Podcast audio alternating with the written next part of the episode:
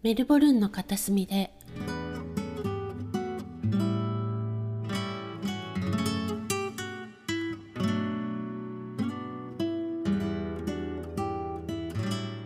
この番組はメルボルンの片隅に住むマキジーが異文化の中で見たこと聞いたこと感じたことを個人の主観に基づいて語ったり朗読やボイスドラマをお届けする番組です。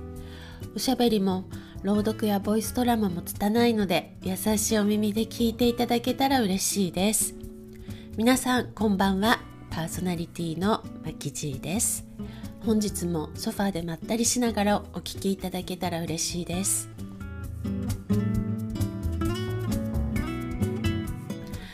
はい。11月になりました。えー、11月って私にとっては最悪の月で来ましたね。花粉症。花粉の時期なんですよ。でまあ昨日芍薬ファームピオニーファームに行ってきたんですけどもうその帰りからくしゃみが止まらないし目は痒くなるしで最初ちょっとよく分かんなかったんですけど家に帰ってからそうだ11月花粉だと思ってもうなんか夜もずっとくしゃみしたりもう目はかゆくてかゆくて。いやこれから1ヶ月ぐらいはずっとこの調子だなって思って。友人からね地元で採れた蜂蜜を舐めてるといいよって昔聞いて。去年ぐらいまで結構だからその蜂蜜を舐めてたんですけどここのところ蜂蜜舐めなくなったんですよ。っていうのはいつもその買いに行ってるところの蜂蜜毎回毎回味が違うんですね。その蜂たちが行った先の花によって違ってくるので味が。で今回の味がですねちょっとローズっぽい味バラっぽいきっとバラのあの何て言うか香りのするバラあるじゃないですかよく。クリームだとか化粧品だとかああいった感じのバラの香りがすごく強くて舐めた時にんちょっとこれって思ってそこからあの止まってしまったんですよ。こう日々こういつもいつも食べてたんですけどちょっと私バラの香りのするものがダメでだからあの中東の料理のローズウォーター？あれなんかもちょっと入ってたりするとうってなっちゃうんですよね。で蜂蜜があのそのすっごいローズの香り？多分気にならない人は気にならないのかもしれないけど私は毎回毎回うんこれってなんだろう何の香りがするだと以前はなんかちょっとハーブっぽい味がした時もあって何かきっとハーブに咲く花かなんかにあの行って蜜吸ってきたんだと思うんですけどあの本当花によって蜂蜜の味も変わるんだなって思って。でもねこんな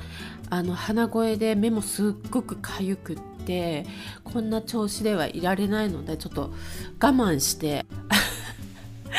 ローズの香りのする蜂蜜を頑張って舐めていきたいと思います。はい。今週は他にもちょっとロバート・ゴードンっていうですね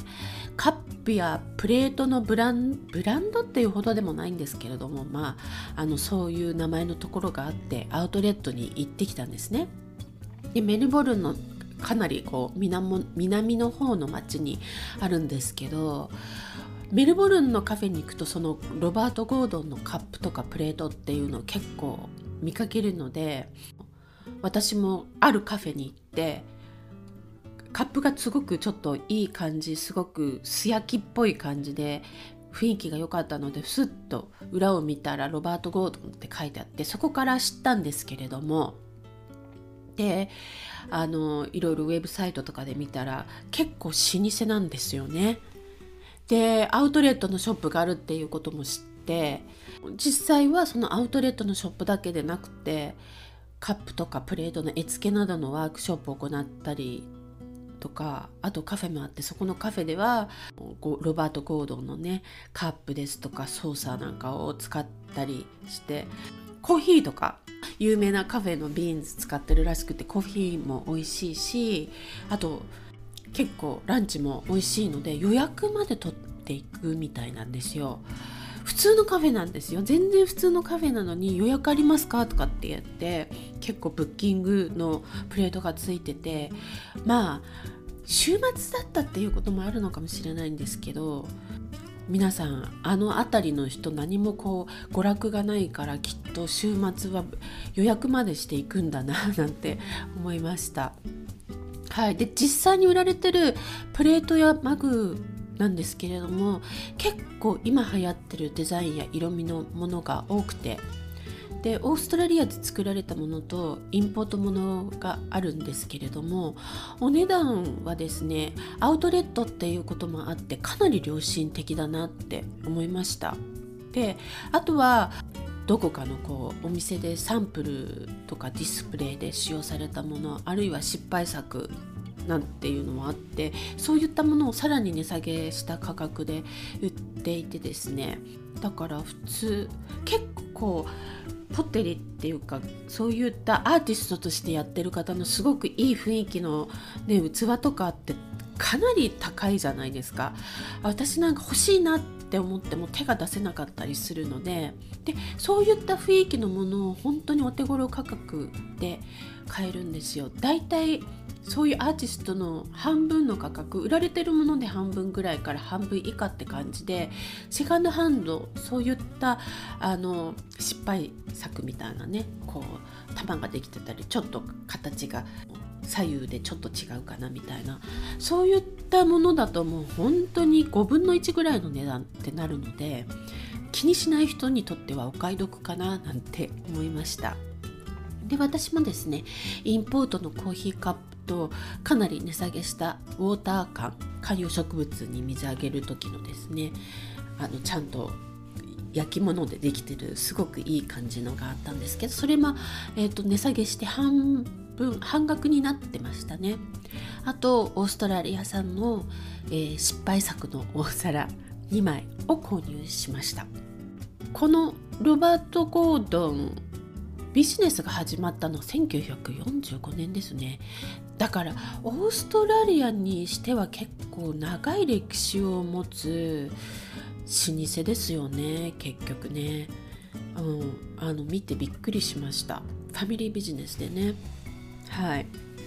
まあそんなわけで私が購入したカップとウォーター缶の写真は X とスレッズにでもポストしておきます。はい。両方ともアカウントを開きましたので これのためにどこまで続くかわからないんですけど保証はできません。はい。ということでそろそろメイントークに入っていきたいと思います。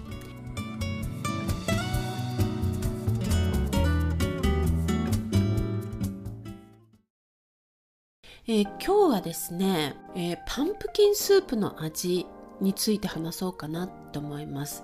え何パンプキンスープ？みたいな感じだと思うんですけど。まあかぼちゃのスープですよね。分かってるって。えっといろいろな味があるなって思って。日本にいた時は大体まあ味一つですよね。結構クリーミーで甘いっていう定番の味だと思うんですけれども。日本のかぼちゃの話からするとこう日本のかぼちゃっていうのはホクホクしてて甘いのでその風味がそのまま出てるっていう感じのスープだと思うんですよ。でもこっちのオーストラリアのかぼちゃっていうのは甘みもないしホクホク感も全くないんですよ。煮付けなどにしたらもうべちゃって煮崩れして何ていうのかな。煮すぎたカブとかズッキーニみたいな非常に淡白な味っていうかもうあんな甘みなんていうのはないのでそれをスープにするっていうわけにはいかないんですよね。もう当然のことながらだから日本のようなあの甘みのあるスープにはできないっていうのがありますでその代わりに、まあ、スパイスとかを使って味付けするんですけどで私はあのパンプキンスープっていうとモロッカンパンプキンスープっていうのを作るんですね。でまずパンプキンをローストするんですよ。でこっちのはローストすることであの何て言うのかな水っぽさを抜いてっていうのかな甘みを出す。結構甘くなるんじゃん。それでもホクホク感は出ないですよ。ホクホク感は出ないんですけれども甘みは少し出てくるんですよ。だから必ずローストしてそれでまあプラントベースのミルク私はオーツミルクなんですけどそれと、えー、スパイスでクミンそれから、えー、パプリカ、うん、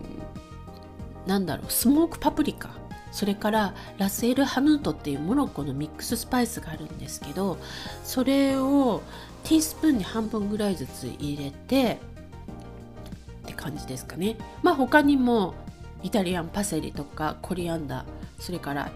ほんのちょっとのジンジャーあとアーモンドミールなんかも入れるんですけれどもそうすることですっごく美味しいモロッカンパンプキンスープできるんですね。もし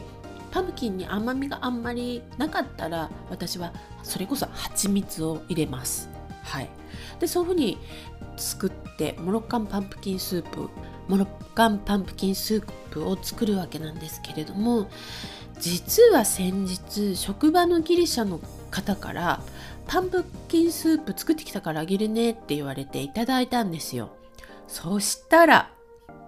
なんとなんとレモン味。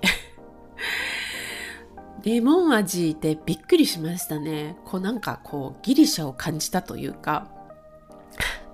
あの地中海あたりのお料理は結構レモンを使用するのでなんかわかるような気がするんですけどでも想像を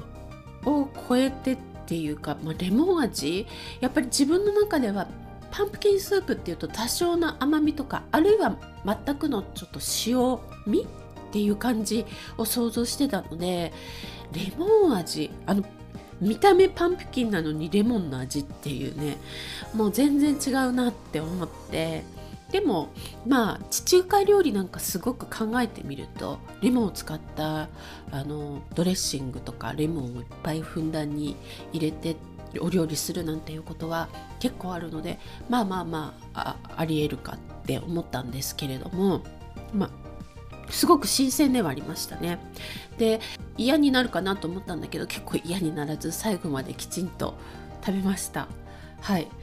であの時々こっちだと見かけるのが台風パンプキンスープっていうのがあって私はまだこれ挑戦してないんですけれども思うにココナッツミルクを入れてレモングラスとかチリで調理してこうちょっとあとライムジュースやっぱりそれこそレモンじゃないけどライムジュースを絞って少し酸っぱ辛い味なのかなって思ってます。もしかしたら甘辛でちょっと甘みもあるのかもしれないんですけれども、うん、今度見かけたら調整したいなって思ってるんですけどねパンプキンスープって言ってもこれだけ異なる味があるっていうのは面白いなと思って。はい。他に何か違った風味のパンプキンスープを味わったことがあるっていう方いましたら、えー、ぜひぜひあの知りたいので、えー、お便りいただけたらお便りフォーム作ってありますのでぜひぜひあのそちらの方に書いていただけたらなって思います。はい。では今日のトークはこの辺にしたいと思います。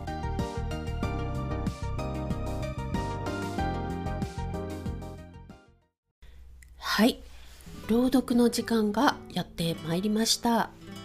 今日はですね蛙化現象と言い訳というのを読んでいきたいと思います。この言葉についてなどは実際に読み終わってから少し話したいかなって思います。はいそれではお聞きください。よろしくお願いします。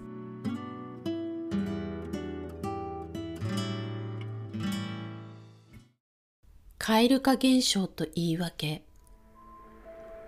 案外ね簡単だったわよ。入るのも出ていくのも。なんだかねすっごくあっけなく感じたもの。あそこから奪った資料？捨てたわそんなの。だってあれ何の役にも立たない紙切れだったんだもの。あんな紙切れたった一枚大事にして人生無駄にしちゃうなんて。やっぱり研究者ってバカばっかりだわ。あそうそう。あなたの娘さんだけど。あれもう助からないわね。完全信者って感じ。何言っても見当違いなことしか言わないの。だから置いてきちゃった。あら怒るのは変ね。だってあなた言ったわ。もし娘が正気なら連れ戻してくれって。私はもう娘さんが正気じゃなかったから。連れ戻してこなかったの。納得した？あらそう。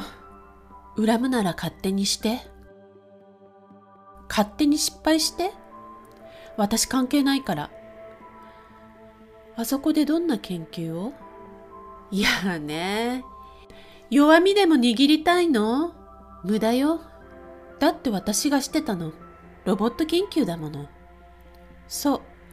一人で黙々と。ロボット作ってたの。単調な作業を延々と。自分がロボットになったみたいだったわ。でもね、いざ起動して彼の第一声を聞いた瞬間、彼を殴り壊してたわ。だってね、彼、なんて言ったと思う？好き。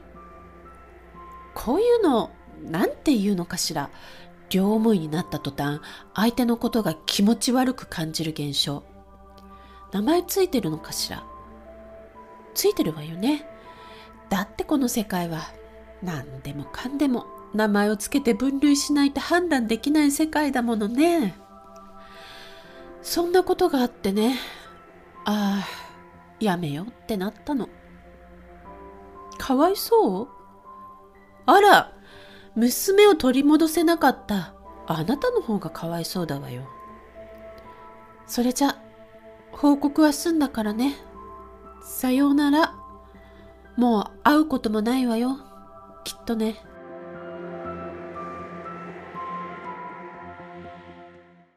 はい。以上です。えー、私これを読んで初めて蛙化現象という言葉を知ってそれでググってしまったんですけれども皆さんはきっとご存知なんですよね。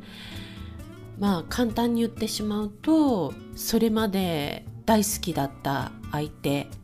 片思いだった相手が両思いになった途端に嫌いになってしまうもう生理的にも嫌になってしまうっていう現象のことらしいんですけれども、まあ、それを知った時に私も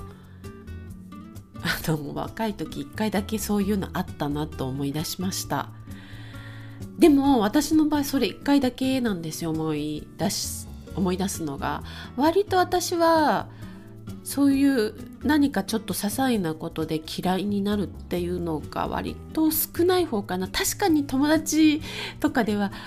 なんかもうもう嫌になっちゃったのとかって言ってなんでって聞くと本当に些細なことで嫌になるっていうこう周りにそれなりにそれなりに いたのでそういう子に比べると私は決定的に向こうに振られるっていうことがない限りはないかなって思うんですけど皆さんどうでしょうかね。それに逆に私あの男性もそういう蛙化現象みたいなのあるのかなってちょっと思いました。あの片思いでねあの両思いになった途端にもうこう嫌になるっていうか徹底的に生理的に嫌になるっていうことはあるのかなって男性の場合はまあ釣った魚はうんちゃらっていう感じでもう両思いになった途端に冷たくするっていうのありますけれどもちょっと蛙化現象とは違うのかななんて思ったりします。面白いですよね。まあなんかすごいこの蛙化現象っていう名前がまたすごいなと思って「えカエルの王様」っていうお話から来てるらしいんですけれどもあの物語自体も私ちょっとあのお姫様っていうのが好きじゃないので 何とも言えない。結構勝手だよなって思うんですけど最終的にはあれ確か結婚するんですよね。なんであの王子様も結婚しちゃうのかなって思うんですけど まあそれはいいとしていつかあれで読もうかな朗読。ということではい。本日はこの辺で終わりにしたいと思います。番組へのご意見ご感想は番組概要欄にあるメールフォームリンクからお願いいたします。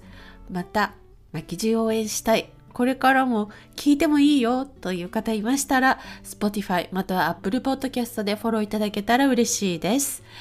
最後までお付き合いいただきましてありがとうございました。お相手は巻き地でした。それでは Have a good one!